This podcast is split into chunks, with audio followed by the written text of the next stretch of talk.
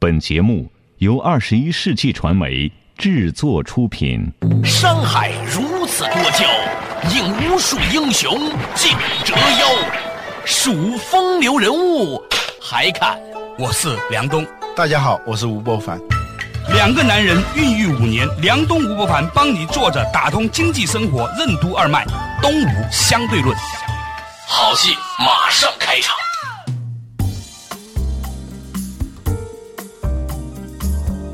坐着打通经济生活任督二脉，大家好，欢迎收听东吴相对论，我是梁东，对面的依然是二十一世纪商业评论发行人吴伯凡，老吴你好，大家好。有一天我经过了某一个机场，赫然看见一个长得很像胖版华少的人，哎，我说这个人我认识啊，吴伯凡嘛，你现在在浙江卫视还做一个节目对吧？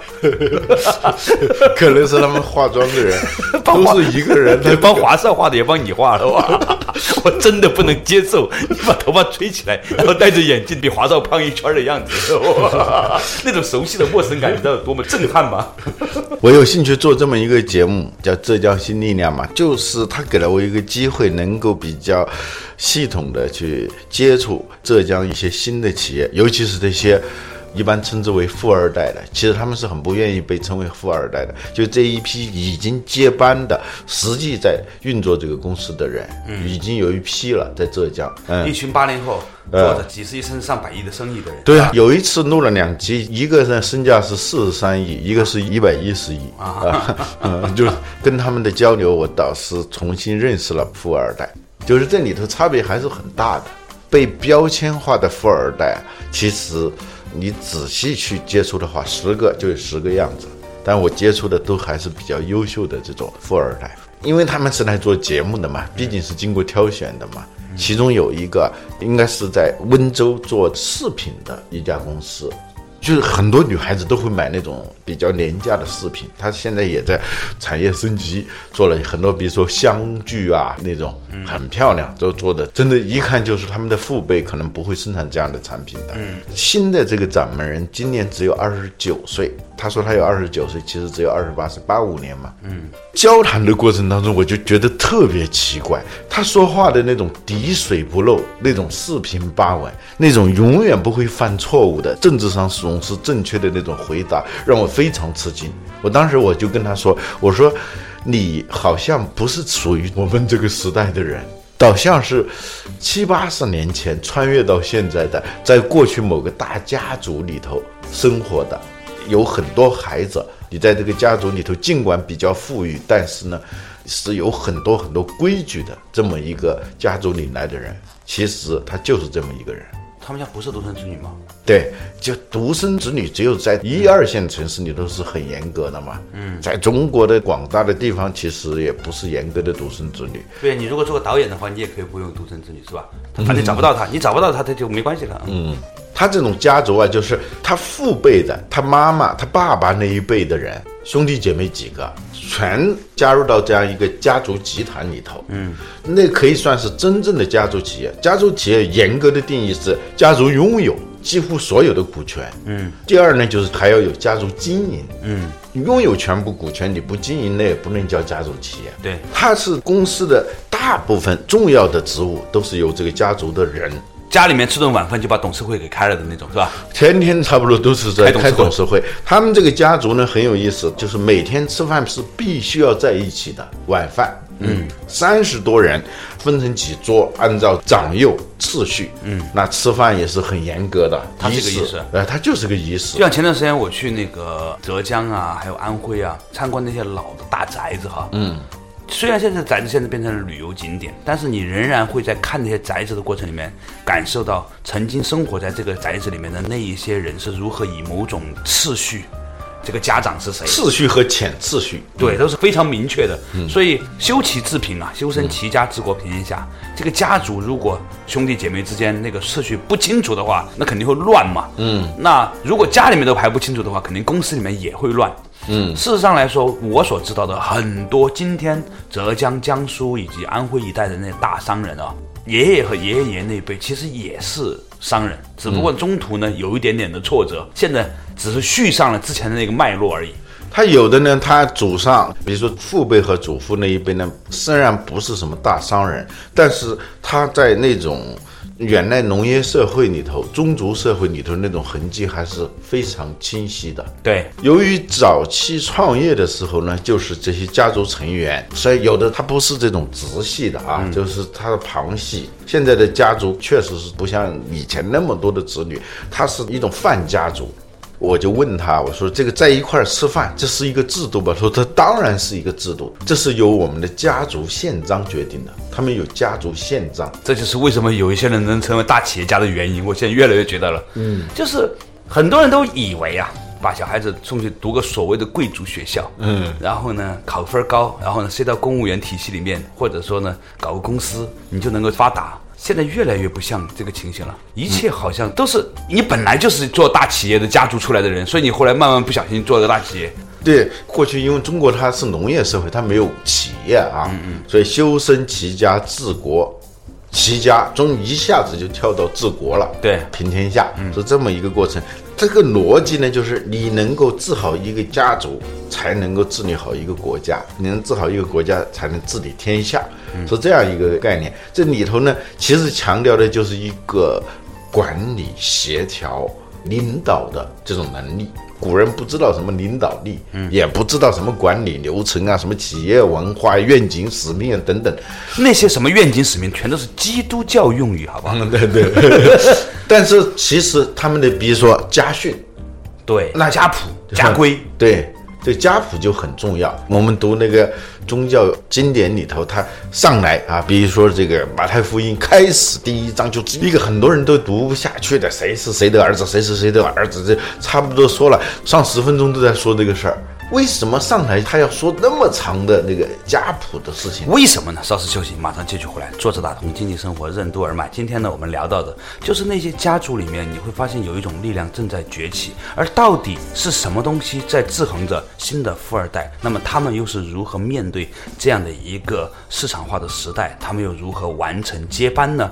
它的背后又给我们普通人带来什么样的启示呢？稍事休息，马上坐着打通经济生活任督二脉，东吴相对论。为什么说传统大家族的家谱、家训、家规就相当于一个企业的企业文化、使命、愿景和管理流程？儒家文化为什么认为治国的人首先要能齐家？家庭生活为什么是一个人处理社会关系的预演？什么是中国式契约？欢迎收听《东吴相对论》，本期话题。家族接班人。坐着打通经济生活任督二脉，大家好，欢迎收听《东吴相对论》，我是梁东，对面的依然是二十一世纪商业评论发行人吴伯凡，老吴你好，大家好。最近老吴呢，经常混迹于杭州啊，啊，跟很多富二代呢进行了面对面的交流。其中某一天呢，他在录节目的时候呢，就认识了一个富二代八五后的小朋友，二十九岁，掌管着四十多亿家产的那么一个小朋友呢，他像一个八九十年前穿越过来的大家庭里面出来的人一样，他的那种四平八稳，让老吴很震撼，于是引发了我们今天的讨论。嗯，到底那一些大家族里的富二代他们是怎么思考的？为什么这些东西仍然如此重要？我们刚才说了家谱啊，就我们经常说这个人不靠谱啊，嗯，不靠谱的人当然有很多理解了，嗯，其中有一样，你就是一个有家谱的人。和没家谱的人，他的行为方式是不一样的，所以叫家谱家谱嘛。您继续，嗯。比如说啊，我个人来说啊，我的父亲是一个乡村教师。再往上，我爷爷是一个乡村的财富，我爷爷有兄弟几个。然后再往上，你往上推一下，你就感觉就不一样了。就他们都生活在序列里面的，这是一个序列里头，你流你身上流淌着一个裁缝，一个教师的血，所以你做现在这个事情也算是新时代的裁缝和教师，是吧？一下子就觉得既有希望又很绝望的感觉。对对对对，就是说混得好的话，爷爷做裁缝，自己能做上一个总裁，也算裁缝。总裁缝吗？哎呀，不知道我们祖上有没有做过主持的呢？那不对呀，做过主持，怎么还有孩子能做主持呢？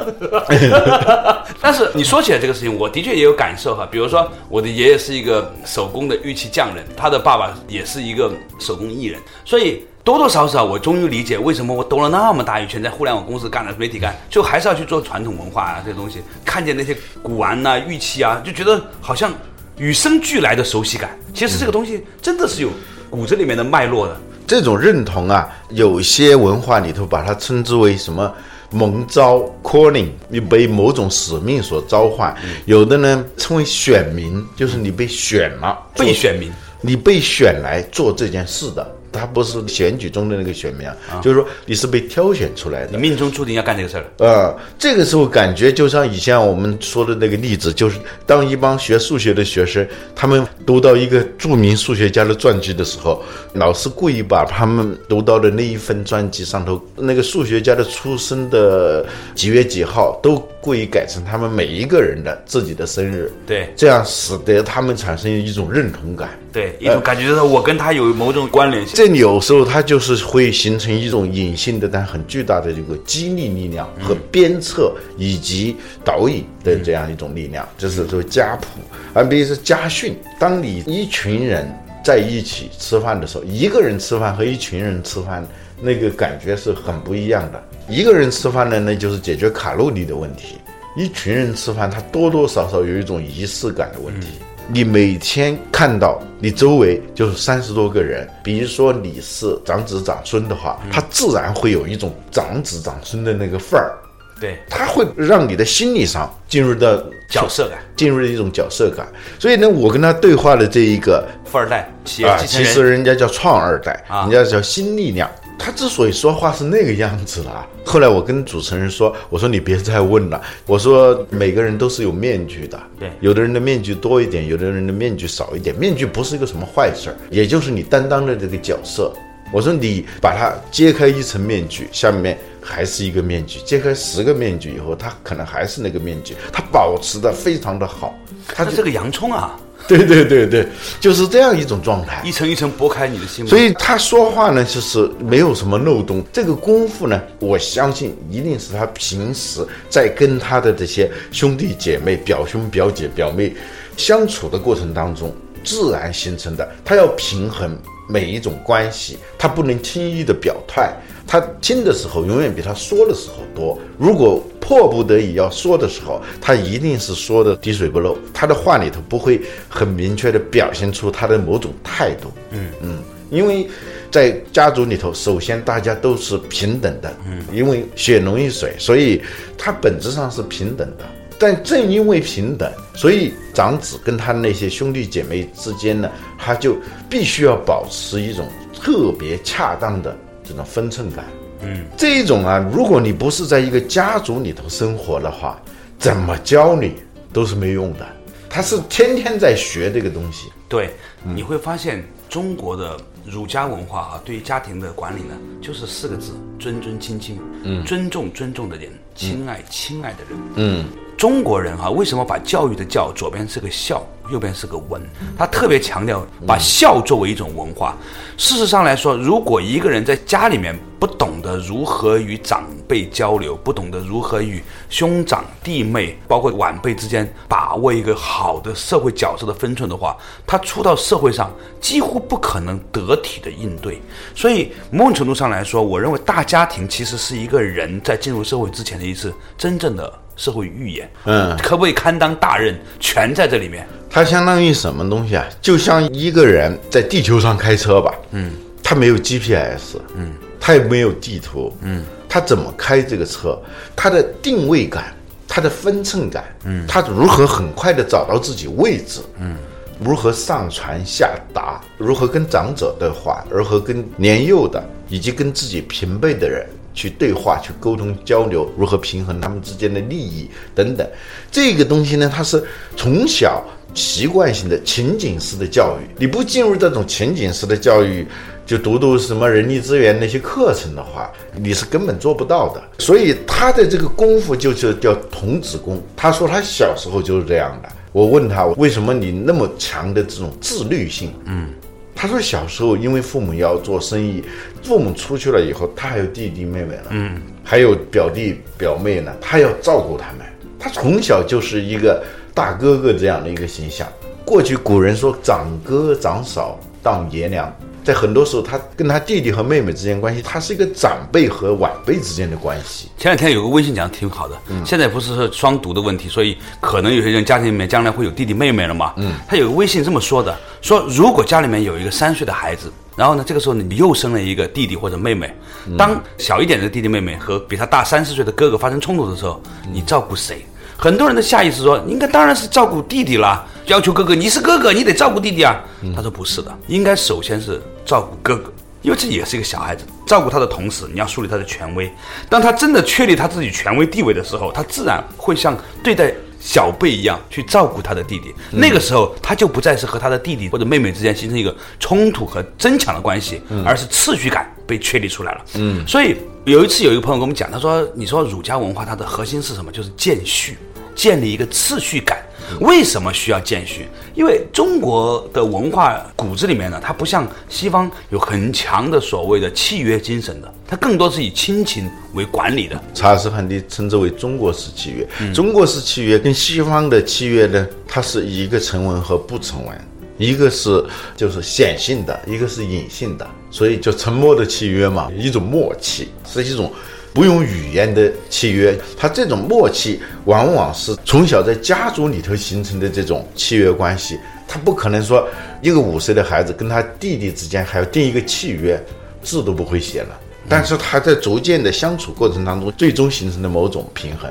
嗯，这种平衡到底又如何为我们带来一些新的启发呢？稍事休息，马上继续回来。作者打通经济生活任督二脉，东吴相对论。在大家族生活的富二代和在三口之家成长的富二代有什么不同？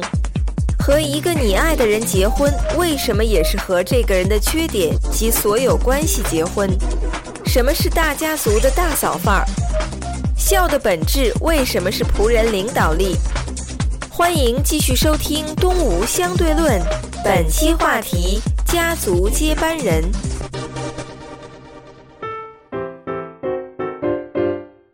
作者打通经济生活任督二脉，大家好，欢迎收听《东吴相对论》，我是梁东，对面的依然是二十一世纪商业评论发现人吴伯凡，老吴你好，大家好。今天我们讲到这个话题啊，现在有越来越多的八零后开始接班了，有些呢是在家族企业里面受到某一种的家族的隐隐约约的制约呢，形成了某种的人格，他懂得如何上传下达，如何保持一种平衡。嗯，在这个过程当中，其实我很想问一个问题啊，这些人。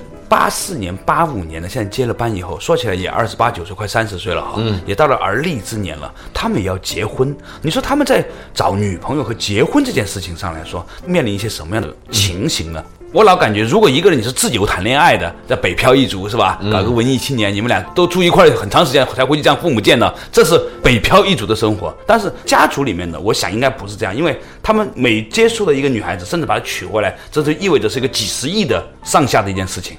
他的任何一个行为，他都被赋予了家族的色彩，对，他都是一个组织行为。从一个比较极端的角度看，好多这个互联网的亿万富豪们，嗯，不结婚，要不创业之前就结婚了，对，创业成功之后他就结不起婚了，对，好多嘛，是吧？互联网我们知道，至今都是所谓的，他们说自己是原始股嘛，啊，他再也不能 IPO 了，在个人。个人。那种三点式家庭里头那种富二代。跟这种家族式的富二代很不一样，就穿着都不一样，语言也很不一样。有一个机构啊，他就是把那些富二代都聚集起来，有个会啊，我们去参加关某他那个会，我发现那个里头真的是很堪忧。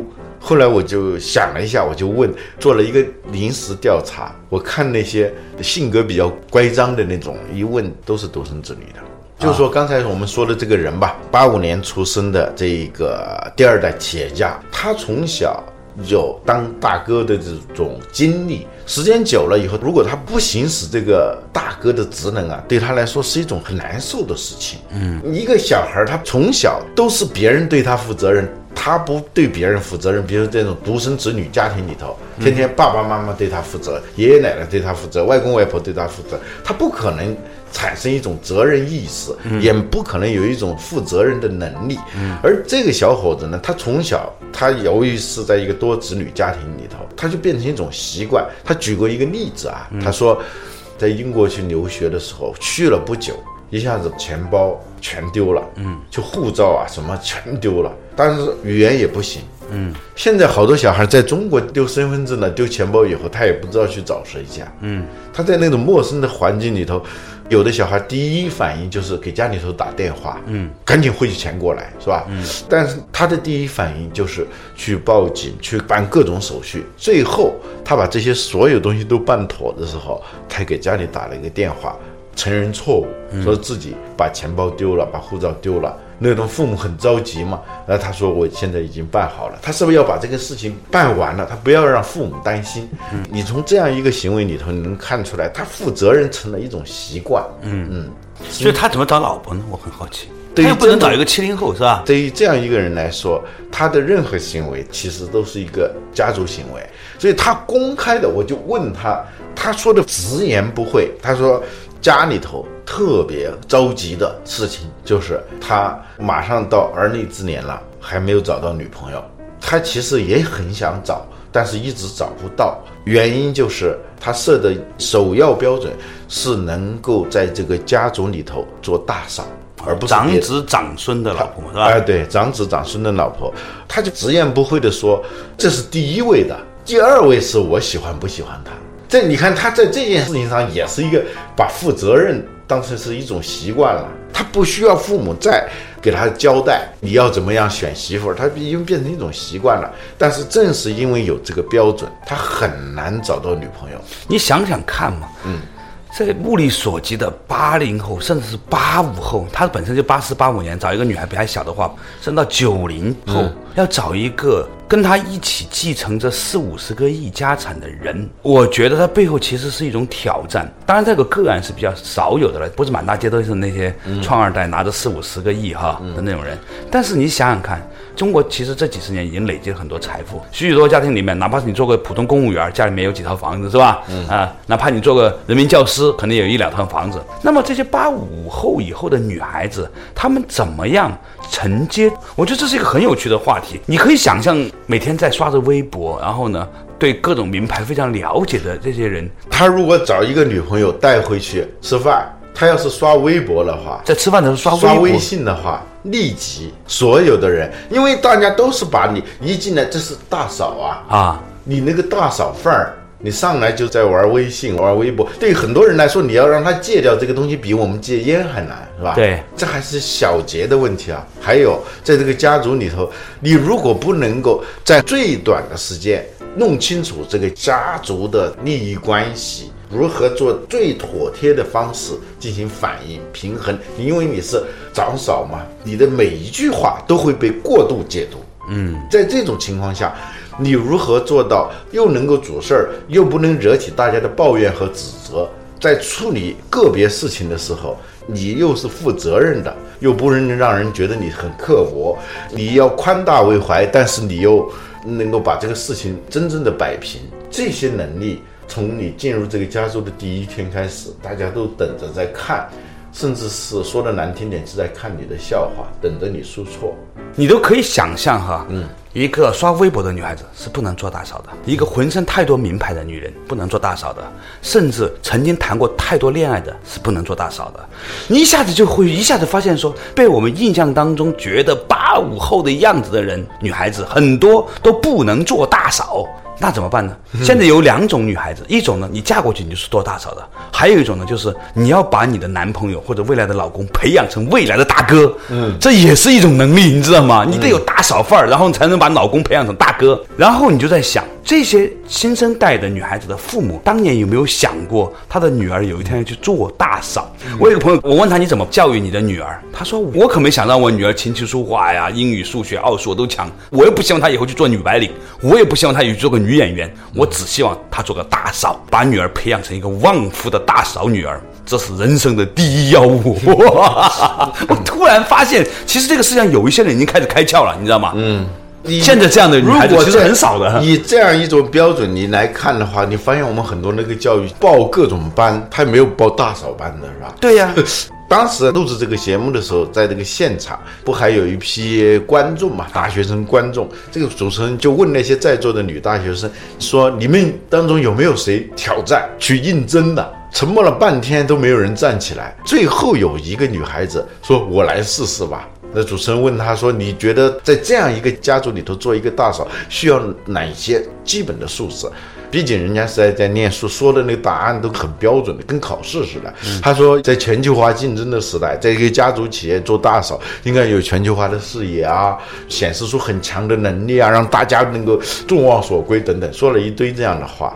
我当时我就提醒他，我说这些可能都不是太重要，甚至是有反作用，呃，有反作用。比如说你操一口英语什么的，是吧？啊，在一个家族里头，最重要的是一种无我主义，就辜鸿铭说的这种无我主义，一种自我牺牲的精神，就是不把自己太当回事儿，不把别人太不当回事儿。当一个女孩子，她用一种尊重、尊重的人、亲爱、亲爱的人，我们称之为叫尊尊亲亲的方式去与周遭的人和谐共处的时候呢，她突然在现代这个社会里面产生了一种新的竞争力。这个竞争力就是她适合做大嫂，她适合旺夫。那就是一个旺夫专业主义者啊，旺家庭专业主义者叫内圣外旺，内在是一个圣人，外部旺大家，谁跟你在一起，谁都发达。